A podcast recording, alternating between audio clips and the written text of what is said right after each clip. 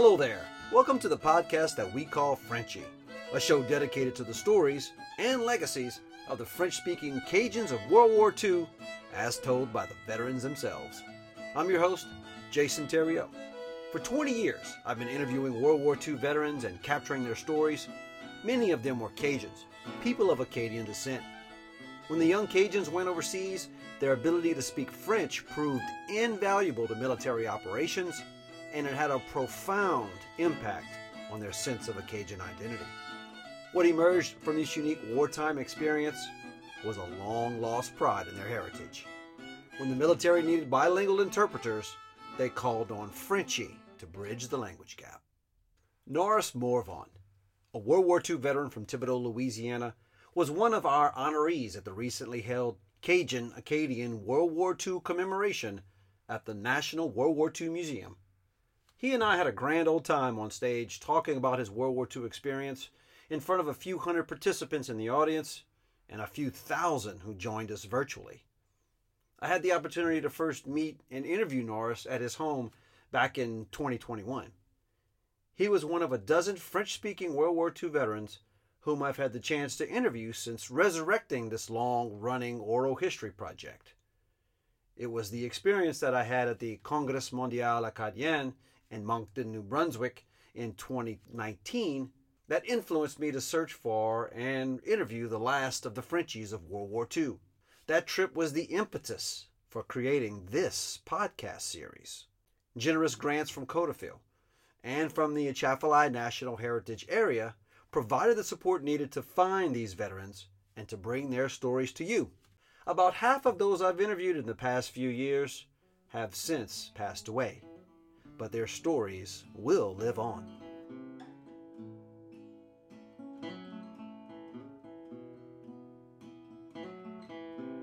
Norris Morvant was drafted in February of 1943. He was sent to Missouri to an Army Air Corps training base where he took up radio and radar training. Six months later, he wound up in General Eisenhower's headquarters in London as a liaison man with the 89th Complementary Squadron of the 8th Air Corps.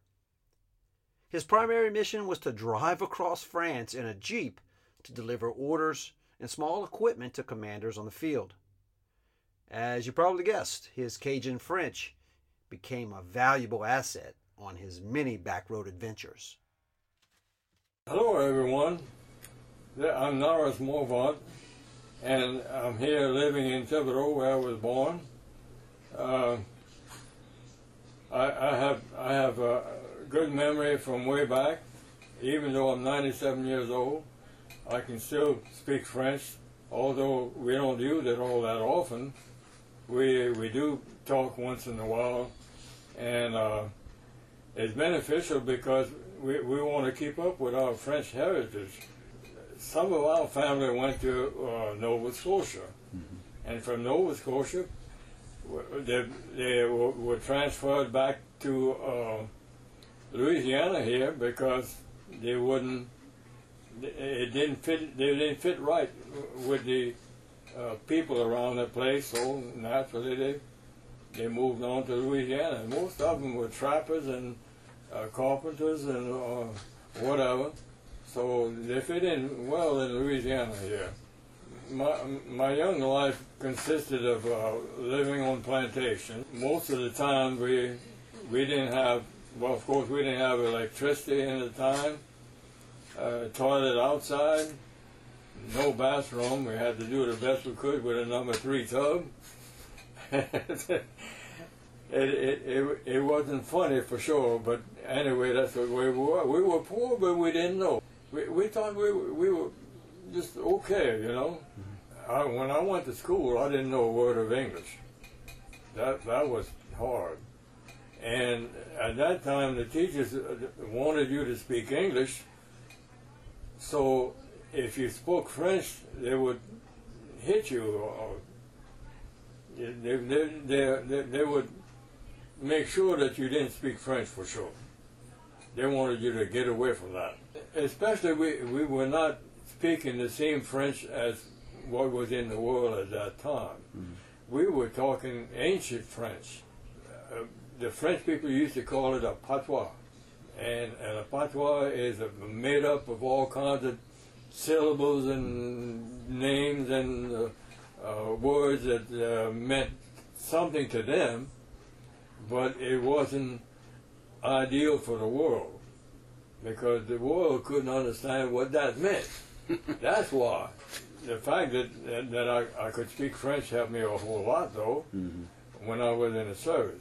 But I ended up in, in, head, in the headquarters there, and uh, I got to be friends with the people in charge. Uh, he was the Sergeant Beck, and uh, he was very nice with me, uh, giving me errands to do and all kinds of stuff around the headquarters. Uh, and I used to see all the generals coming in in the morning, you know, and Winston Churchill, General de Gaulle, all these generals that that meant something for a big meeting with General, with General Eisenhower. So one, well, one morning, I, I was going into uh, to, to the office where my sergeant was, and uh, General Eisenhower was going down down the hall. So I, I backed up against the wall and I saluted. When I saluted, he stopped and turned around and he said, "Soldier, you don't you don't salute an officer in the, in in the, in here." I said, "Thank you, sir." Uh, I was about to salute again, but, but he turned around and then he went his way. But that's the, that's the only time I ever talked to him. When when I was in in, uh, in London yet, uh, I didn't I didn't go to France until around January, July the 4th or the 5th, I believe. Uh, and, and, they were still fighting in uh, Cherbourg. Now, Cherbourg is a peninsula uh, jutting out north of, of, the middle of France. And uh, so they, they were getting, getting all the Germans out, and that afternoon I was called in to the office to tell, tell me to get your stuff, you're going to France. So uh, I went to uh, the, air, the, airport, and they had a a C-47, which is a transport plane, with the Jeep in it, and another one in the back of that with a big generator in it. Now here I am, a PFC, a private first class. I'm signing out a million dollar plane in the front and a million dollar plane in the back. Can you imagine the authority that I had with, with being from the general? So anyway, uh, we landed on, on some mats because everything was blown up to pieces, and and the engineers had to put mats for the planes to, to land on. Uh, from that point, uh, I asked where was Granville. Now Granville was to the west, which I'm glad it was, because to the east was the fighting front. Now, so I asked what highway are going to take. Well, he said you're going to have to take, I forget the name of it, a D4, I believe. Anyway, uh, he said half half of that dry, highway is not passable. He said sometimes you may have to pass in a field or whatever and sure enough, I did. And then a, a small Jeep pulling that big generator in the back. I thought I was going to get stuck somewhere, but no, I made it. Morvant successfully delivered the generator and the equipment to General Eisenhower's new headquarters at Granville, about 60 miles down the coast of the Cherbourg Peninsula. That next day, he took a walk on the beach and ran into some French civilians. It was his first encounter with French people from Normandy. I met them when, when, when I was outside on the beach, and they were coming towards me. So uh, when they got close, they, they tried. They said hello, like like this, like regular English, so to speak, and uh, they tried to talk to him in, in, some broken English, and then I, I told him, I said, uh, je, je parle français aussi. Uh, on, on, peut se parler, on peut se parler en français. And then it, it continued with a conversation for a while. Uh, and then the, the, the girl told me that she was living down that way, uh, which is about a, a half a block or so from where we were. And then the young boy, he was with the underground, but he, he they were they were disbanding because the army had took over everything. You know, and and we went to we went to Paris. We moved everything to Paris and uh, Saint Germain, which is out, right outside of Paris, about three four miles, uh, close to Versailles, in Saint Germain, and then, and then we made a headquarters there. Morvant was apparently the only French speaking soldier at headquarters. As such, he was given an appropriate nickname, Frenchy. It's, it started. It started one day when I when, when I was in headquarters. Uh, that they they understood that I was French, and I thought, "So you Frenchy?" And it started. Everybody would call me Frenchy. I had to, I had some of the uh, some of the people I was in, some of the soldiers I was with they were from all over, you know, and and they were kind of they were kind of uh, good with uh, being fr- uh, someone different, mm-hmm. and, and, I was the only one that was that was there that was named Frenchy. So whenever they would call for somebody Frenchy, that was me. it, it was fun. It, it was all right. I, I when when I was in France though uh, it, it, was a different thing. I had to learn some of that French, and, and I got I got good at it when I got to Paris. Uh, they have some Parisian slang, and I, I learned it.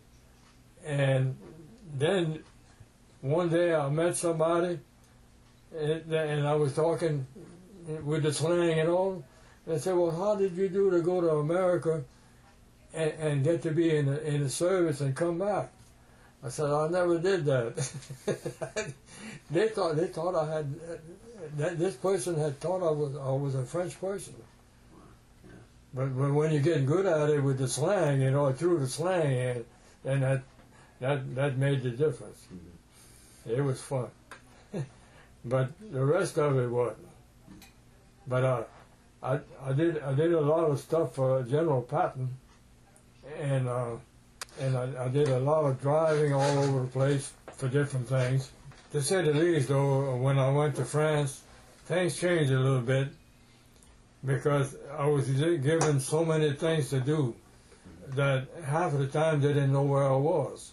And, and the reason for that is because most of it was missions where uh, I, I went into places where other people couldn't go because I had I had the knapsack with the General Eisenhower's signature and everything on it. On it.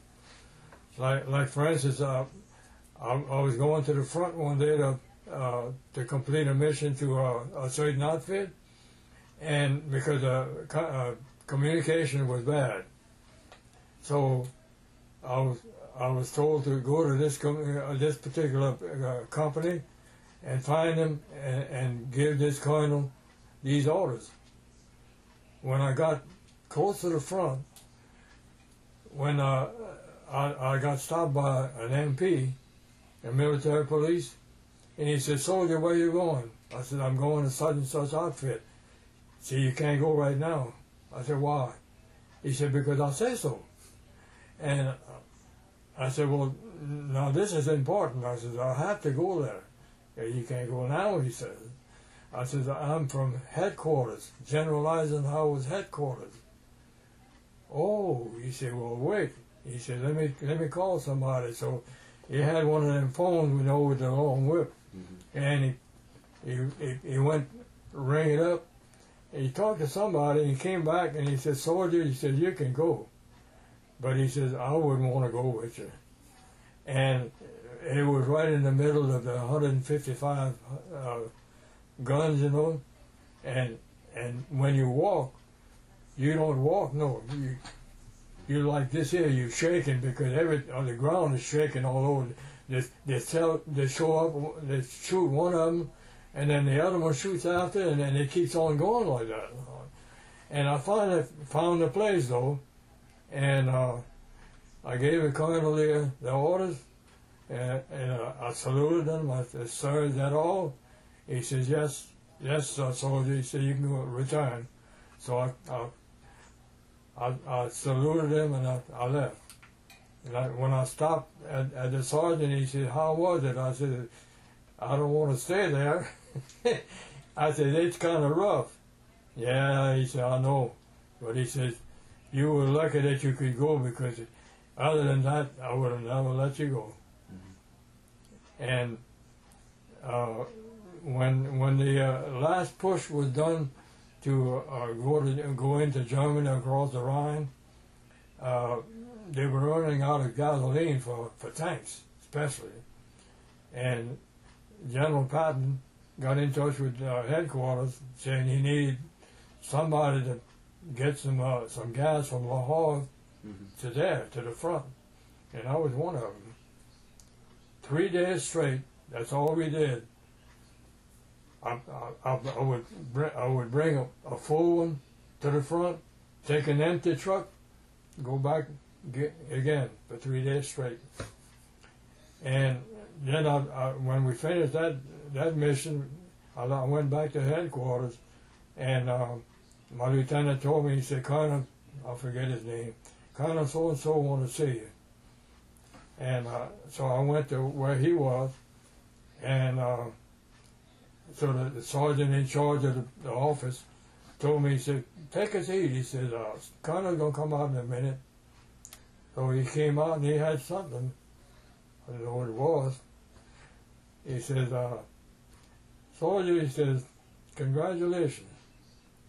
He said, you, you were awarded a Bronze Star from General Patton. He said, not many people get that. So your your French came in handy. Yeah, it sure did. In fact, a lot of times, if uh, I, I used to stop and ask, make sure I was on the right direction to go, because I, I used to go to Bordeaux quite a lot of a lot of times, and uh, sometimes it was it was so far that it was 500 miles from Granville, and, and coming back sometime I'd, I'd have to stop on the side of the road and just go take a few hours, you know, sleep. That's why I said it. Then I never knew where I was half of the time. By, by the time I was having to uh, to be uh, sent back home, um, I came into headquarters from Bordeaux and uh, Sergeant asked me, he said, well, where you been? I said, well, I was sent to Bordeaux. I said, get supplies. He says, you better get your butt to Wiesbaden. He says, you're going home. Most times that it, they, they knew that if they sent me somewhere, I could I could communicate with someone to find out where I'm at or, or where to go and how. It, it, it was convenient. I really thank my parents for teaching me the French that we had. Did you find that your French had changed some from talking to all the different people and, and My dad and my mama didn't understand me anymore. because I, I, in other words, I was just into that situation where I'm trying to translate back to the French that that I was taught, but I'm still I'm still talking that French from over there. Mm-hmm. And, my dad told me, he said, I don't know what you said. and then I would have I would have to back up, you know, and, and. So it, it was it, it was nice to be back to, but it was it, it was hard to be uh, have a uh, be uh, come back to civilian life. This concludes this episode of the Frenchy Podcast. I'm your host, Jason Theriot. Join us for more of the fascinating stories of the French speaking Cajuns of World War II as told by the veterans themselves. As always, we'd like to thank our supporters the Acadia Museum in Erath, the Regional Military Museum in Houma, the Atchafalaya National Heritage Area, and CODOFIL, the Council for the Development of French in Louisiana. The Frenchy Podcast music is provided by Josh Caffery and Chris Segura. Audio editing and engineering done by Chris Segura of the Center for Louisiana Studies at UL in Lafayette.